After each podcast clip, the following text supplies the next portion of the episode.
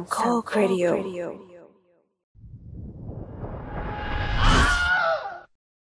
คราวก่อนได้นำพาทุกคนไปรู้จักกับ Ring และ Ju-On กันมาแล้วคราวนี้สตาร์ลอร์ด 4K กับรายการ The Spin-off รายการที่จะสปินคุณออกไปพบกับสิ่งละอันพันน้อยที่คุณอาจมองข้ามไปในโลกภาพยนตร์จะพาไปดูยุคต่อมาของมันว่าจะยังคงความเฮี้ยนไว้ได้อยู่หรือไม่ระหว่างที่ Ring และ Ju-On ได้สร้างแนวหนัง J-Horror ที่แข็งแกร่งในวงการญี่ปุ่นมาได้ในช่วงต้นยุค 2000 ข่าวคราวก็เงียบหายไปจากประเทศญี่ปุ่นเป็นเวลาหลายปีกลับกลายเป็นว่าฮอลลีวูดสนใจซื้อทั้ง Ring และ Ju-On ไปรีเมคเป็นภาษาอังกฤษโดย Ring ถูกนำไปรีเมคก่อนในชื่อ The Ring มี The นำหน้าทาง DreamWorks ได้สิทธิ์ไปและให้กอร์ เวอร์บินสกี้ผู้กำกับชาวอเมริกามากำกับได้ฮาน ซิมเมอร์มาประพันธ์เพลงประกอบเปลี่ยนเซตติ้งจากญี่ปุ่นเป็นเมืองซีแอตเทิลสหรัฐอเมริกาผีซาตาโกะถูกเปลี่ยนชื่อเป็นซามารามอร์แกนเขาโครงเรื่องแทบจะยกมาจากหนังต้นฉบับได้นาโอมิ วัตส์สาวเจ้าบทบาทมารับบทเป็นเรเชลนางเอกหนังทำรายได้ทั่วโลก249ล้านเหรียญจากทุนสร้างเพียง48ล้านเหรียญเท่านั้นพอปรับเซตติ้งเป็นอเมริกาก็ดูเหมือนว่าจะเวิร์กทีเดียวแต่ความจริงอันน่าตกใจก็คือหนัง Ring ทั้ง4ภาคของญี่ปุ่นไม่เคยได้เข้าฉายในโรงและออกแผ่นในประเทศไทยเลยคนไทยรู้จักผีบ่อน้ำจากเวอร์ชันฮอลลีวูดซึ่งเป็นอะไรที่น่าตกใจมากแม้จะไม่มีข้อมูลว่าเป็นเพราะเหตุใดที่ไม่มีใครซื้อมาฉายแต่ก็น่าจะเข้าใจได้ไม่ยากถ้าดูจากรสนิยมของผู้ชมส่วนใหญ่สำหรับ The Ring ที่รายได้ดีแม้เสียงวิจารณ์จะไม่ค่อยชอบเท่าไหร่แต่สตูดิโอไม่สนใจค่ะสร้างภาคต่อทันทีภาคนี้เวอร์บินสกี้ไม่ว่างแล้วเพราะไปรับงานกำกับ Pirates of the Caribbean ให้หนูผีต่อทางสตูดิโอติดต่อฮิเดโอะนากาตะผู้กำกับหนังต้นฉบับ2ภาคมาดูแลภาคต่อของฮอลลีวูดด้วยภาคต่อชื่อ The Ring 2 ที่สะกดเลข2เป็นคำภาษาอังกฤษเข้าฉายในปี 2005 นาโอมิ วัตส์กลับมารับบทเป็นเรเชลเหตุการณ์เกิดหลังจากภาคแรก6เดือนเรเชลและสามีย้ายไปอยู่รัฐโอเรกอนและพบว่ายังมีคนตายจากคำสาปวิดีโอเทปอยู่จึงตัดสินใจออกผจญภัยเพื่อถอนคำสาปซามาร่าอย่างถาวรเท่าที่ฟังเสียงวิจารณ์ผู้ชมในบ้านเราก็ออกไปทางชูนิ้วชี้กันแต่ฝั่งตะวันตกออกไปทางชูนิ้วกลางด้วยความที่ว่าพล็อตเรื่องค่อนข้างน่าเบื่อและรายได้ทั่วโลกก็ปิดที่163ล้านเหรียญจากทุนสร้าง50ล้านเหรียญได้น้อยกว่าภาคแรกไปราว1 ใน 3เลยถึงแม้จะได้ผู้กำกับหนังต้นฉบับมาก็ตาม DreamWorks ก็ดูจะผิดหวังเช่นกันจึงพับโปรเจกต์ภาคต่อไปไว้ก่อน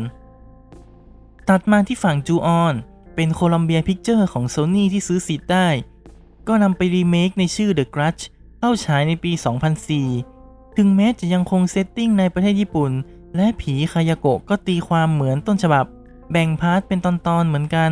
รวมไปถึงนักแสดงในบทครอบครัวซาเอกิทั้ง3คนจากต้นฉบับกลับมารับบทเดิมในเวอร์ชันฮอลลีวูดแต่ดำเนินคนละเส้นเรื่องกับต้นฉบับมีการใส่ตัวละครชาวอเมริกันเข้าไปหลายคนเวอร์ชันนี้ได้ทาเคชิชิมิสึผู้กำกับหนังต้นฉบับมากำกับภาครีเมคด้วยเช่นกันเสียงตอบรับออกไปทางกลางๆทำเงินทั่วโลกไปได้180ล้านเหรียญจากทุนสร้าง10ล้านเหรียญบ้านเราก็เข้าฉายเหมือนกันในชื่อว่าโคตรผีดุจากผลตอบรับก็เดาได้ไม่ยากเพราะโคลัมเบียอนุมัติสร้างภาคต่อทันทีภาค2เข้าฉายในปี 2006 ยังได้ชิมิสึมากำกับเช่นเคยภาคนี้จะเจาะไปที่กลุ่มคนกลุ่มใหม่ที่เข้ามายุ่งกับคำสาปของคายาโกะภาคนี้โซนี่ทุ่มงบเพิ่มเป็น2เท่ากะว่าต้องปังแน่ๆแต่กลับไม่ปังเท่าที่ควรเพราะเสียงวิจารณ์ออกไปทางนิ้วกลางแถมทำรายได้ทั่วโลกไปได้เพียง70ล้านเหรียญน้อยกว่าภาคแรกเกินเท่าตัวแม้จะไม่ขาดทุนแต่ก็ไม่งามโซนี่ที่ยังไม่ยอมแพ้กับแฟรนไชส์ผีคายาโกะก็ดำเนินสร้างภาค3ต่อแต่วางแผนเป็นหนังส่งตรงลงแผ่นวางจำหน่ายในปี 2009 ภาคนี้ไม่ได้ชิมิสึมากำกับแล้วภาค3เล่าเรื่องราวต่อจากตัวละครหนึ่งในภาค2ที่เป็นนักเรียนแลกเปลี่ยนหลังจากเข้าไปล่าท้าผีในบ้านคายาโกะก็เจอผีหลอกจนตัดสินใจบินกลับบ้านซึ่งอยู่ที่เมืองชิคาโกรัฐอิลลินอยสหรัฐอเมริกาแล้วคำสาปของคายาโกะก็ติดตามมาหลอกหลอนด้วยฟังจากพล็อตแล้วก็อย่าคาดหวังอะไรมากเลยเพราะตามสถานะที่เป็นหนังแผ่นก็บอกอะไรได้เยอะมากบ้านเราในยุคนั้นก็หมดความนิยมหนังผีญี่ปุ่นไปเช่นกันจึงวางจำหน่ายแผ่นอย่างเงียบๆแล้วก็หายไปอย่างเงียบๆโปรเจกต์ภาคต่อของ Ju-On ก็ต้องถูกพับไปอีกครั้งกลับมาที่ฝั่งญี่ปุ่นบ้าง เป็นฝั่งริงที่หาญกล้าสร้างภาคต่อออกมาก่อนเข้าฉายในปี 2012 ใช้ชื่อว่าซาดาโกะ 3D ซึ่งดัดแปลงอย่างหลวมๆจาก S นิยายเล่มที่ 5 ที่โคจิซูซูกินักเขียนนิยาย4 เล่มแรกกลับมาเขียนต่อคราวนี้วิดีโอของซาดาโกะเริ่มมีคนอัปโหลดลงอินเทอร์เน็ตนั่นคือคำสาปก็ยังคงดำเนินต่อแต่ทีนี้พอหนังดัดแปลงจากหนังสือก็แปลว่าเส้นเรื่องในภาค Spiral ถูกดึงกลับมาเป็นแคนนอนอีกครั้งและยืนยันด้วยตัวละครหนึ่งในเรื่องที่เปิดเผยว่าเป็นลูกชายของอันโดะพระเอกจาก Spiral นั่นเองลูกชายหรือลูกสาวนะจำไม่ได้ใช่ไหมเถอะนั่นแปลว่าเราควรตัดริงกุ 2 ออกจากเส้นเรื่องได้เลยบ้านเราได้เอามาฉายในชื่อซาดาโกะคำสาปมรณะหลอนทะลุจอ 3D เตือนความจำกันอีกสักเล็กน้อยภาคนี้เป็นริงภาคแรกที่ได้ฉายในบ้านเราถ้าไม่นับเวอร์ชันฮอลลีวูดนะจัดจำหน่ายโดย Golden Town ฟิล์มเป็นชื่อที่ไม่คุ้นหูเลยและหาข้อมูลไม่เจอแล้วว่าเขาเป็นใครยังอยู่ไหมอย่างที่บอกไปว่ายุคนั้นค่อนข้างเป็นยุคที่ HD ยังไม่มาอะไรก็เลยหาข้อมูลได้ยากเอาเป็นว่าตัวหนังไม่ได้เสียงตอบรับที่ดีเท่าไหร่และหายไปจากกระแสอย่างเงียบๆทางญี่ปุ่นส่งภาคต่อออกฉายในปีต่อมาชื่อ Sadako 3D 2 เล่าต่อจากภาคก่อนหน้าแต่ไม่ได้อิงองค์ประกอบจากนิยายเท่าไหร่บ้านเราก็ยังได้ฉายในชื่อ Sadako 3D หลอนซ่อนวิญญาณภาค 2 โดย Golden Town Film เช่นเคยภาคนี้โปรโมทด้วยการเอาคนแต่งชุดผี Sadako ไปยืนเต้นที่ตลาดนัดจตุจักรเท่าที่สืบหาข้อมูลเจอนะก็เอาที่สบายใจเขาล่ะสลับมาฝั่ง Ju-On บ้างทางสตูดิโอตัดสินใจรีบูตแฟรนไชส์ใหม่นั่นคือเล่าเรื่องราวใหม่อีกครั้งตั้งแต่ต้นกำเนิดจากบ้านตัวละครสิ่งต่างๆเปลี่ยนใหม่หมดแต่ยังเก็บครอบครัวซาเอคิเอาไว้เป็นผีเหมือนเดิมได้เป็น Ju-On The Beginning of The End เข้าฉายในปี 2014 เล่าเรื่องราวของยูอิครูประจำชั้นของเด็กชายโทชิโอะหลังจากที่ไม่มาโรงเรียนหลายวันก็เลยไปเยี่ยมบ้านจึงโดนคำสาปไคยาโกะแต่ระหว่างนั้นก็พยายามหาคำตอบของคำสาปได้พบว่าต้นเหตุไม่น่าจะมาจากไคยาโกะว่ะ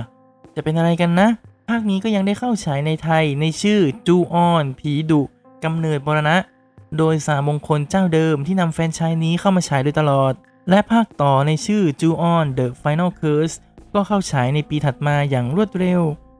ดำเนินเรื่องราวจากกลุ่มคนที่เกี่ยวข้องกับกลุ่มคนในภาคแรก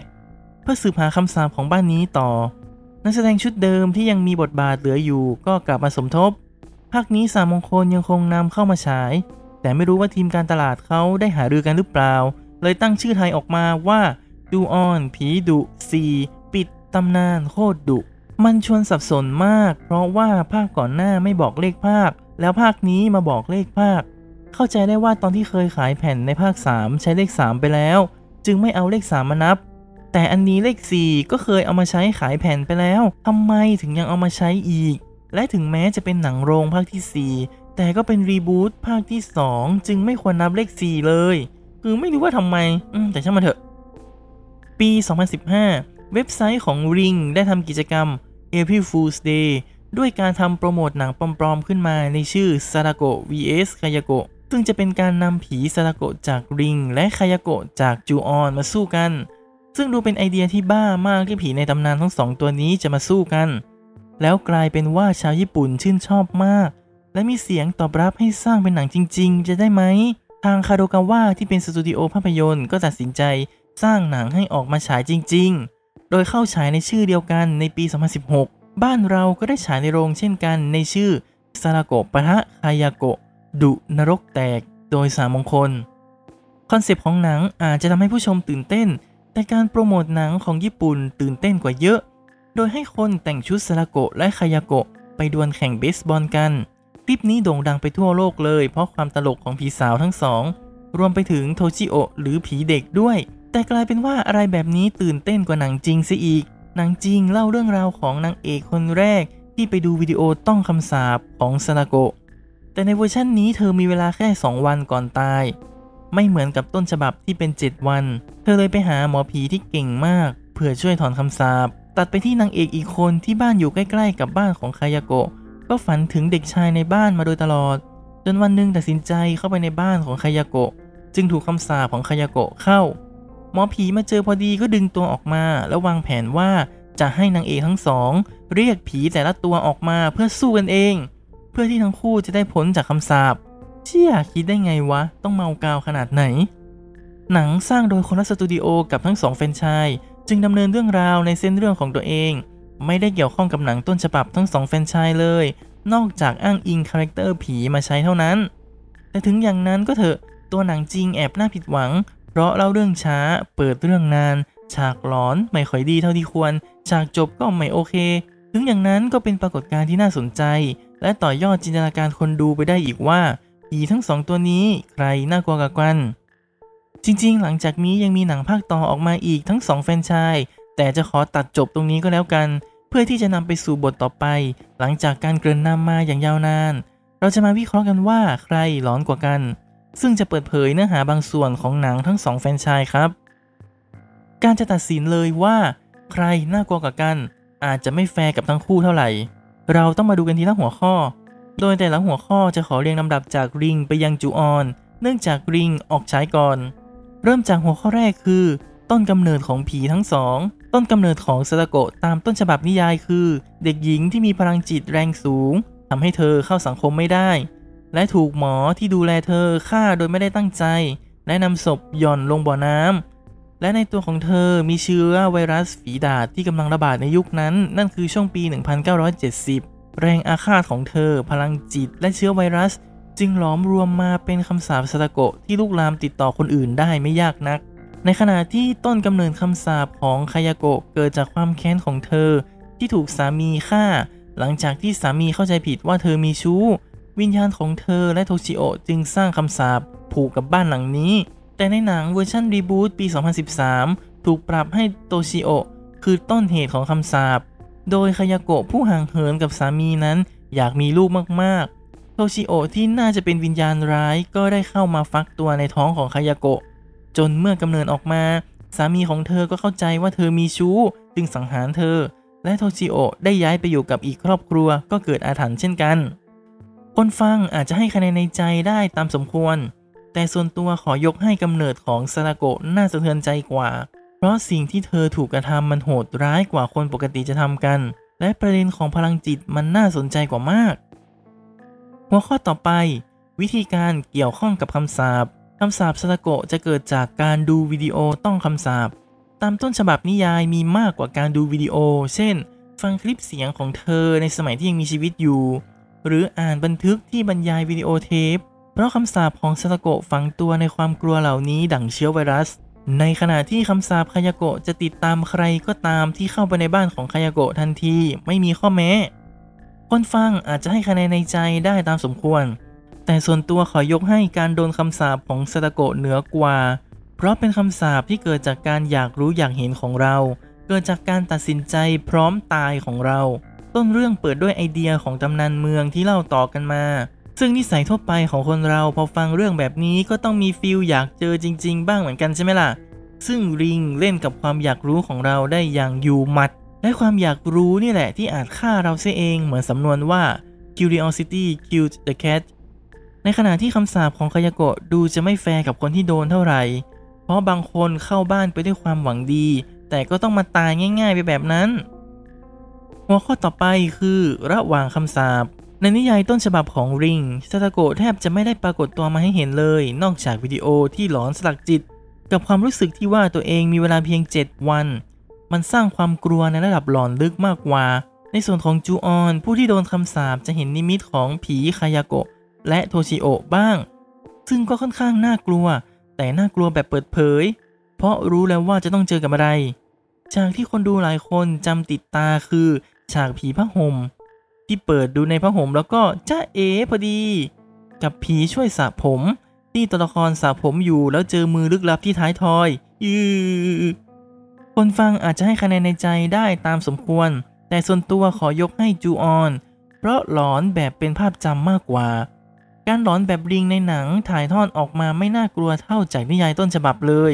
แต่ก็ไม่ใช่ว่าไม่หลอนนะก็ยังหลอนอยู่ทีเดียวหัวข้อต่อไปคือการเอาชนะคำสาป